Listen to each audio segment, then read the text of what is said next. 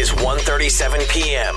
Stories of hustle and grind from the intersection of culture, style, music, and sports. Hey, everybody, welcome back to Open Dialogue. Phil Toronto here, your faithful host. Today I have Margaret, a co founder of Three Wishes Cereal. Hey. Hey. Hey. I didn't realize that I had to say something immediately after the intro. I was like, cool, deadpan, sorry. That was me. Um, can you tell our viewers and listeners what Three Wishes is? Three Wishes is a better for you cereal brand. Um, and even beyond that, we're a better for you brand that loves to take naughty things and put a twist on them and make them a okay to eat again. Um, and so right now it's a cereal. And so we have about five flavors and they're all really good. you i assume do not have a favorite because that's the toughest question I would yeah it's so funny. It's like oh what's your favorite child? They change week by week. So it's it's, it's like oh what are you feeling this week? Um and cereal is one of those things that you're just like you have a craving for a specific type of flavor and we check those boxes. Growing up were you a cereal person Okay, so I'm an immigrant and my parents had no concept of like healthy or unhealthy eating. Like McDonald's was a normal thing in our house, which is now as a parent awful. Um, and so my parents, we'd go down that cereal aisle and try everything. So I grew up eating horrible cereal um, and now feel terribly about it. But um, I love, yeah, it's fine. A little too late. But anyway, I loved honeycomb. I loved pops. I loved cookie crisp. I loved all the like, it's dessert I love dessert for breakfast. Yeah, I was I was a corn pops fiend for a while, um, so totally get that. Um, so, I mean, before you entered the cereal industry, what were you doing before? What led you to found this? Yeah. So my husband and I have an ad agency in New York and we love building brand. And so we have the big clients like the Nestle, Diageo's, Pepsi's, and then we have the small clients that would come to us with an innovation and like that's it just the idea. And we would build out the whole brand the name what it looks like what it talks like you know what the in-store feeling is like.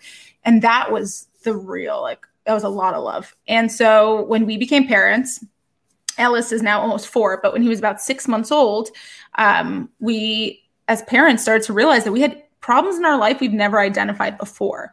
And by introducing new foods to him the recommendation was cereal. And i looked at the aisle and i'm like oh my god it's the same junk that was there when I was a kid, and no one. Yeah, and no one's innovated in it. And so I was like, okay, I need to I need to do something that's going to work for my family and all these other families. And cereal is also one of those things that it's like babies to grandparents. Everyone loves cereal. And so we're like, all right, we there's a big problem here. We need to solve it. And that's kind of what led us to go from building brands to building our own. Amazing. And completely just take everything that you learned for the past few years while you were in the agency. That's so smart. And I guess your own Kool Aid. I, I um, the right phrase is escaping me, but that's what we're going to go with. Right. Um, when when did you officially found Three Wishes? Yeah, so I like to say we did it when Ellis was six months old, which would have been 2017. Um, but it took us two years to develop the product, so we only launched in late 2019. Got it. And w- did you launch with all five SKUs or did you just launch with one flavor? No, so we launched with three, which is very fitting, I guess, for the brand. But we launched with a cinnamon, a honey, and an unsweetened. Um, and for us, the look we have outlook on cereal is kind of like, don't go and recreate. I don't need to do like matcha, avocado, Himalayan sea salt. Like that okay, cute. Um, for us, it was let's create something that people really love and is super familiar, but just twist one thing. And for us, that's what it's made of, and and kind of the rest we wanted to keep the same: the experience, the flavors, the box, the shape, all of those things we kind of kept similar. And then what? How did you come up with the name? I it's actually a great fun. story. So we felt branding for ourselves was actually the worst experience. Like we over you overthink every little detail and you're in your own you're in your own kool-aid in this situation. And so we were we trademarks in grocery are so difficult and you'll find that it feels like every word and phrase you could think of is taken. And so we had a name before that and now that i think about it i'm glad someone else had it for like a coffee brand. And so we were sitting at the Central Park Boathouse, which is where we got married. We're sitting outside, we're having a glass of wine. Ellis is just hanging in a stroller, and we're like stumped. We can't think of it. And I turned to Ian And one of the things is when I was pregnant with Ellis, I hid my pregnancy on Instagram, didn't tell anybody. And then one day just popped up a photo and the hashtag was three wishes because there's the three of us. And I'm like, Ian, three wishes. He's like, Margaret, there's not a shot on earth that name's available. Like, that's so perfect. It's never going to happen and he looks it up. He's like, "Whoa, hold on, it's available." And I'm Whoa. like, "I'm like, you just register it for now. Get the yeah. Instagram, take it all. Like, I want it." Um, and it felt so perfect. So for us, it's the three Wishingrads, and it's the three claims and promises we bring to this category, which are super exciting. That's awesome. And the three promises and claims explicitly, what are they of three it's wishes? High protein, low sugar, and it's grain and gluten free. Amazing. And how how did you decide on the actual branding of the boxes and everything and what the brand identity is? Like, what was that process for you? Yeah, so we looked at the cereal set as it is. So we thought about the first thing we attack in this whole game was let's go into where our demographic is. It's a healthier consumer. So we looked at retailers like Whole Foods and Sprouts, and we looked at the cereal set. And so we're like, what is what's going to stand out? What colors? What communication? What size? You know, what are the things we're going to eliminate? So we thought, okay, characters. We don't want to be a juvenile product, um, so let's rip the character and character always also makes you think it's like sugary and unhealthy and, and luring you in somehow. And so drop the character. Everyone has a bowl and a spoon. I'm like, tossing the bowl and spoon. So we have like this, these like groovy flying in the background things. And then the most important things were how do we communicate? We're healthy, we're innovative, we're new.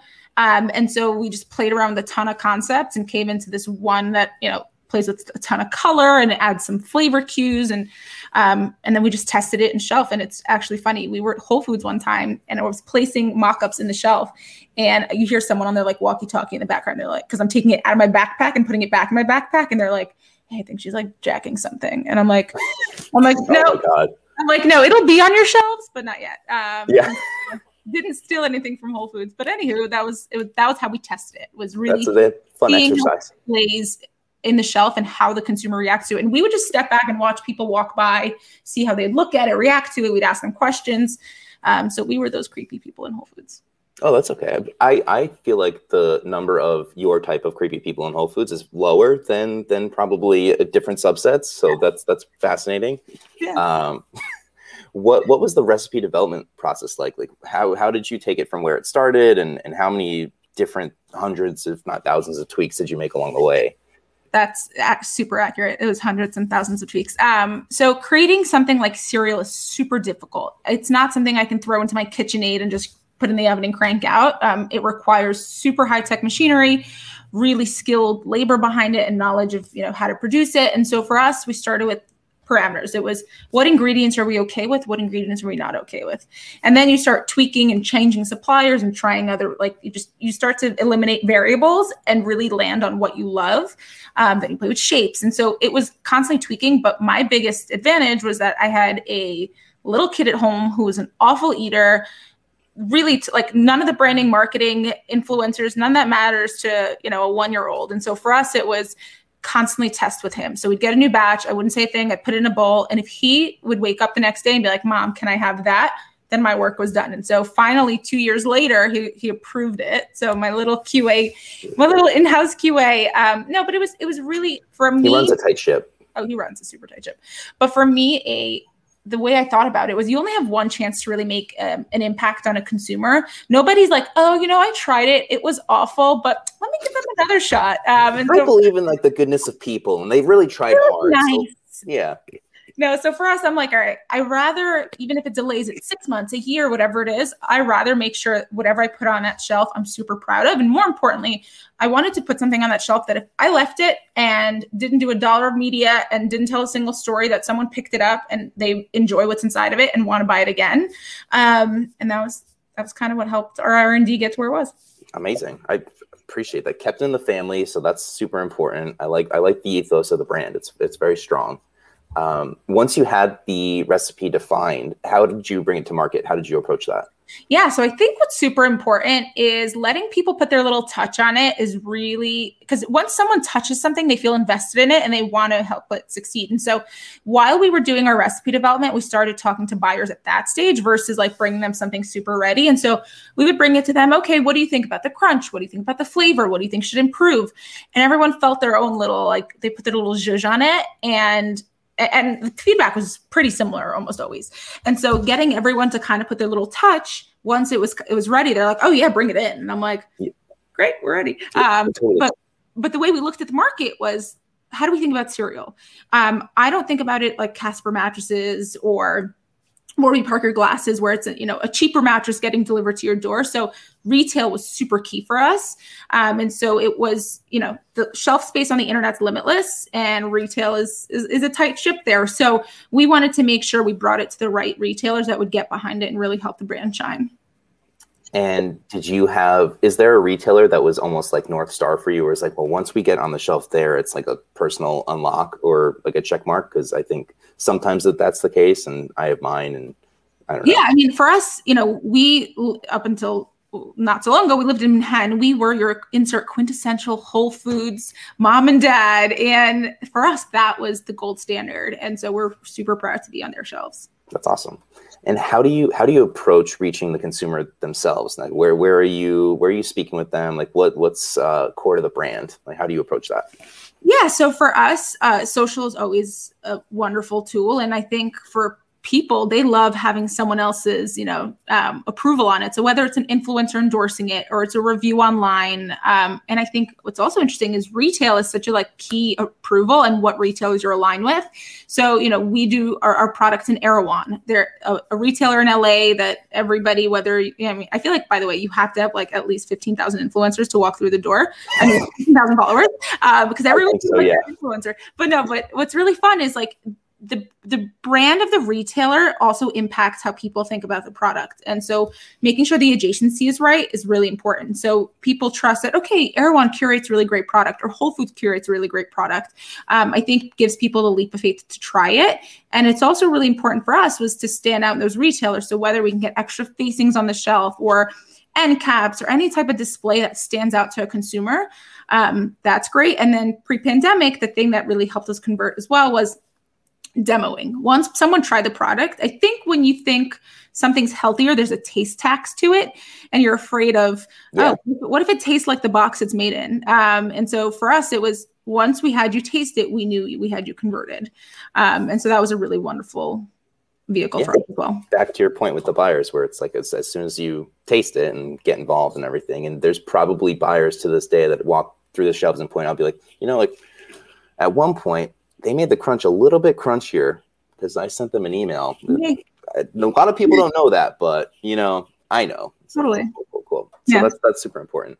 What um, what led you to expand the SKUs, and how do you think about SKUs in general for the cereal vertical? Yeah, I mean, cereal is one of those. It's the longest aisle in the grocery store with the most amount of SKUs. It's crazy to think about it, but there are so many different flavors, and it's such a preference type of thing that we want to have an option for everyone. So whether they're, you know, that cocoa eater or they like honey or a fruity type cereal or a cinnamon type cereal, we wanted to have those options for them.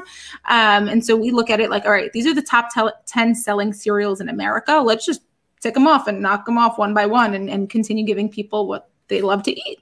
And so that was kind of how we looked at it. And so in terms of future planning, it's continue to deliver those and then bring in some fun limited time things with certain retailers to let people try something fun and new.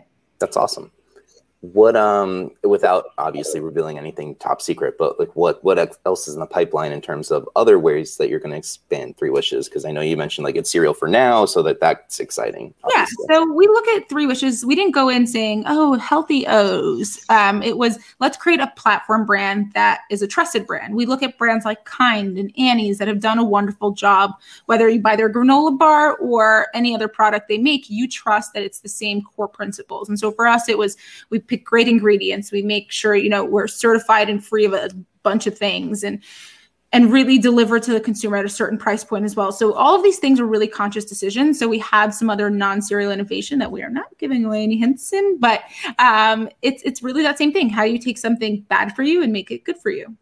Amazing.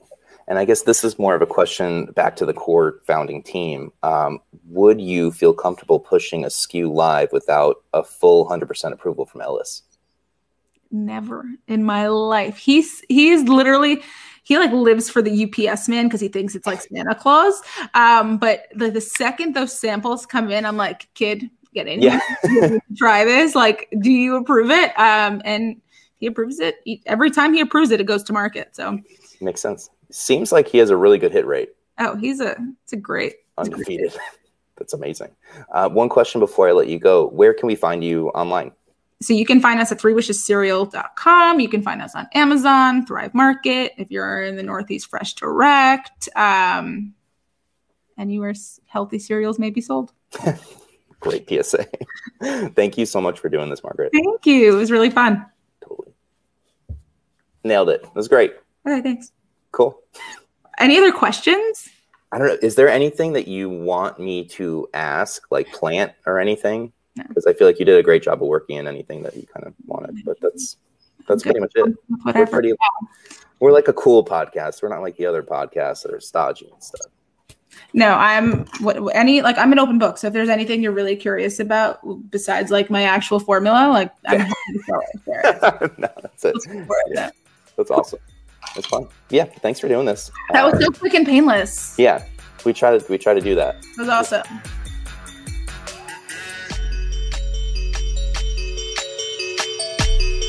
This is 1:37 p.m. Own your future. Start this minute. 1:37 p.m. is a Gallery Media Group original production.